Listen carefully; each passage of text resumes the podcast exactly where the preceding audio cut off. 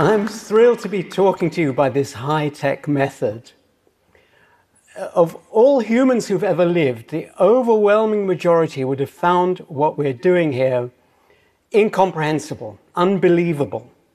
Because for thousands of centuries, in the dark time before the scientific revolution and the Enlightenment, people had low expectations for their lives, for their descendants' lives. Typically, they expected nothing significantly new or better to be achieved ever.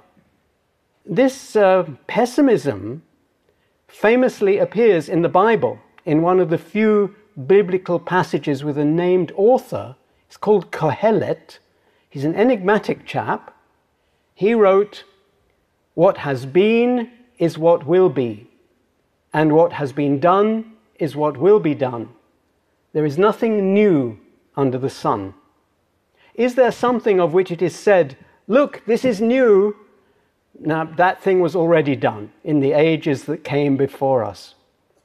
Kohelet was describing a world without novelty. By novelty, I mean something new in Kohelet's sense, not merely something that's changed, but a significant change with lasting effects, where people really would say, look, this is new and preferably good. So, purely random changes aren't novelty. Okay, Heraclitus did say a man can't step in the same river twice because it's not the same river, he's not the same man. But if the river is changing randomly, it really is the same river. In contrast, if an idea in a mind spreads to other minds and changes lives for generations, that is novelty. Human life without novelty is life without creativity, without progress. It's a static society, a zero sum game. That was the living hell in which Kohelet lived, like everyone until a few centuries ago. It was hell because for humans, suffering is intimately related to staticity, because staticity isn't just frustrating. All sources of suffering, famine, pandemics, incoming asteroids, and things like war and slavery hurt people only until we have created the knowledge to prevent them. There's a story in Somerset Maugham's novel Of Human Bondage about an ancient sage who summarizes the entire history of mankind as he was born, he suffered, and he died. And it goes on Life was insignificant and death without consequence. And indeed, the overwhelming majority of humans who've ever lived had lives of suffering and grueling labor before dying, young and in agony. And yes, in most generations, nothing had any novel consequence for subsequent generations. Nevertheless, when ancient people tried to explain their condition, they typically did so in grandiose cosmic terms, which was the right thing to do, as it turns out, even though their actual explanations, their, their myths, were largely false. Some tried to explain the grimness and monotony of their world in terms of an endless cosmic war between good and evil, in which humans were the battleground, which neatly explained why their own experience was full of suffering and why progress never happened. But it wasn't true. Amazingly enough, all their conflict and suffering were just due to the way they processed ideas, being satisfied with dogma and just so stories rather than criticizing them and trying to guess better explanations of the world and of their own condition. 20th century physics did create better explanations, but still, in terms of a cosmic war, this time the combatants were order and chaos or entropy. that story does allow for hope for the future, but in another way, it's even bleaker than the ancient myths because the villain, entropy, is preordained to have the final victory. When the inexorable laws of thermodynamics shut down all novelty with the so called heat death of the universe. Currently, there's a story of a local battle in that war between sustainability, which is order, and wastefulness, which is chaos. That's the contemporary take on good and evil. Often with the added twist that humans are the evil, so we shouldn't even try to win. And recently, there have been tales of another cosmic war between gravity, which collapses the universe, and dark energy, which finally shreds it. So this time, whichever of those cosmic forces wins, we lose.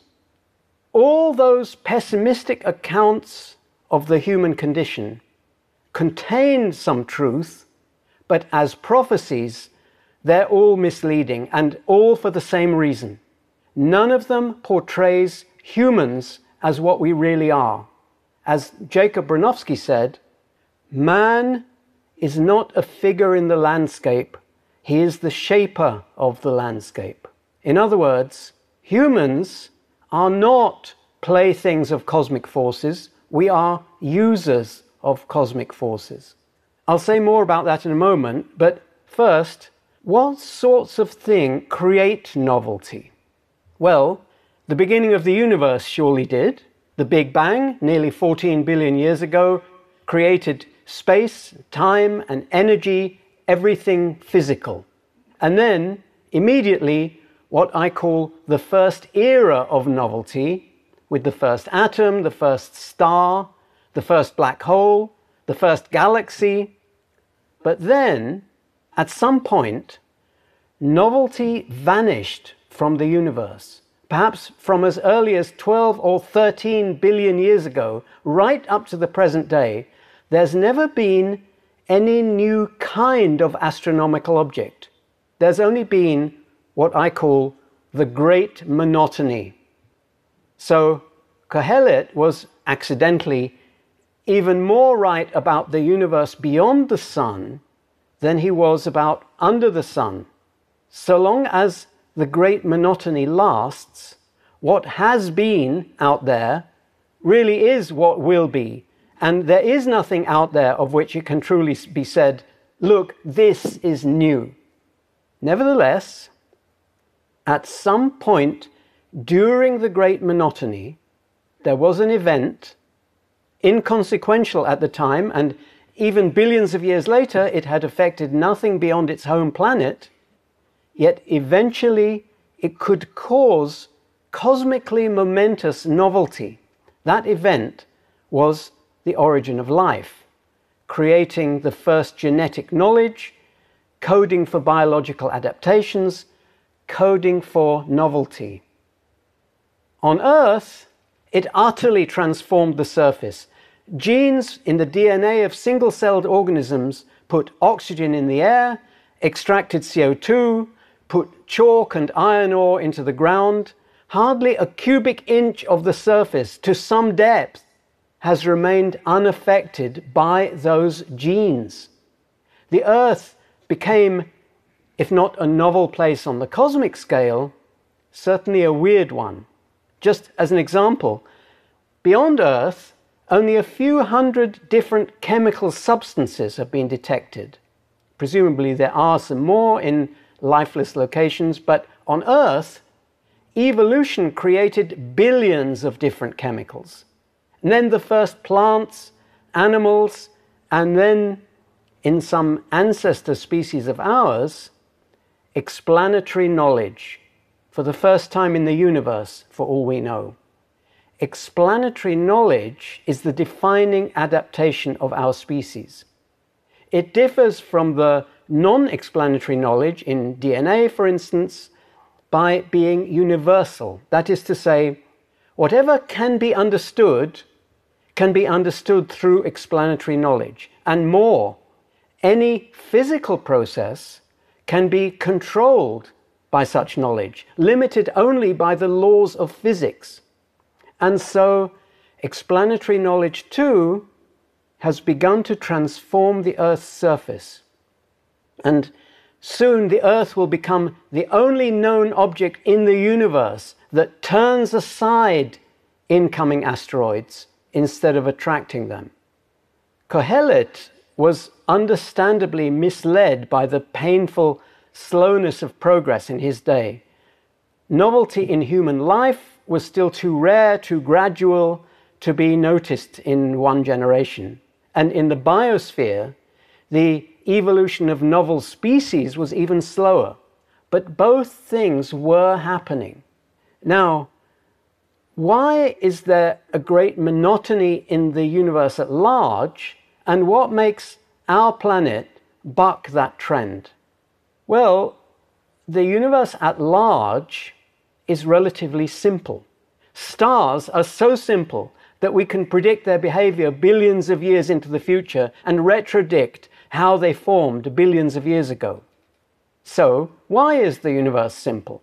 Basically, it's because big, massive, powerful things strongly affect lesser things and not vice versa.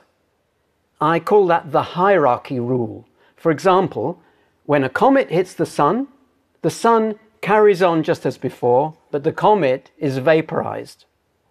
For the same reason, big things are not much affected by small parts of themselves, i.e., by details which means that their overall behavior is simple. And since nothing very new can happen to things that remain simple, the hierarchy rule, by causing large scale simplicity, has caused the great monotony. But the saving grace is the hierarchy rule is not a law of nature. It just happens to have held so far in the universe, except here, in our biosphere, molecule sized objects, genes, control vastly disproportionate resources. The first genes for photosynthesis, by causing their own proliferation and then transforming the surface of the planet, have violated or reversed the hierarchy rule by the mind blowing factor of 10 to the power 40. Explanatory knowledge is potentially far more powerful because of universality and more rapidly created. When human knowledge has achieved a factor 10 to the 40, it will pretty much control the entire galaxy and will be looking beyond. So, humans and any other explanation creators who may exist out there are the ultimate agents of novelty for the universe. We're the reason and the means by which novelty and creativity, knowledge, progress can have objective, large scale, physical effects. From the human perspective, the only alternative to that living hell of static societies is continual creation of new ideas, behaviors, new kinds of objects. This robot will soon be obsolete because of new explanatory knowledge, progress. But from the cosmic perspective, explanatory knowledge is the nemesis of the hierarchy rule. It's the destroyer of the great monotony. So it's the creator of the next cosmological era, the Anthropocene. If one can speak of a cosmic war, it's not the one portrayed in those pessimistic stories. It's a war between monotony and novelty, between stasis and creativity. And in this war, our side is not destined to lose. If we choose to apply our unique capacity to create explanatory knowledge, we could win. Thanks.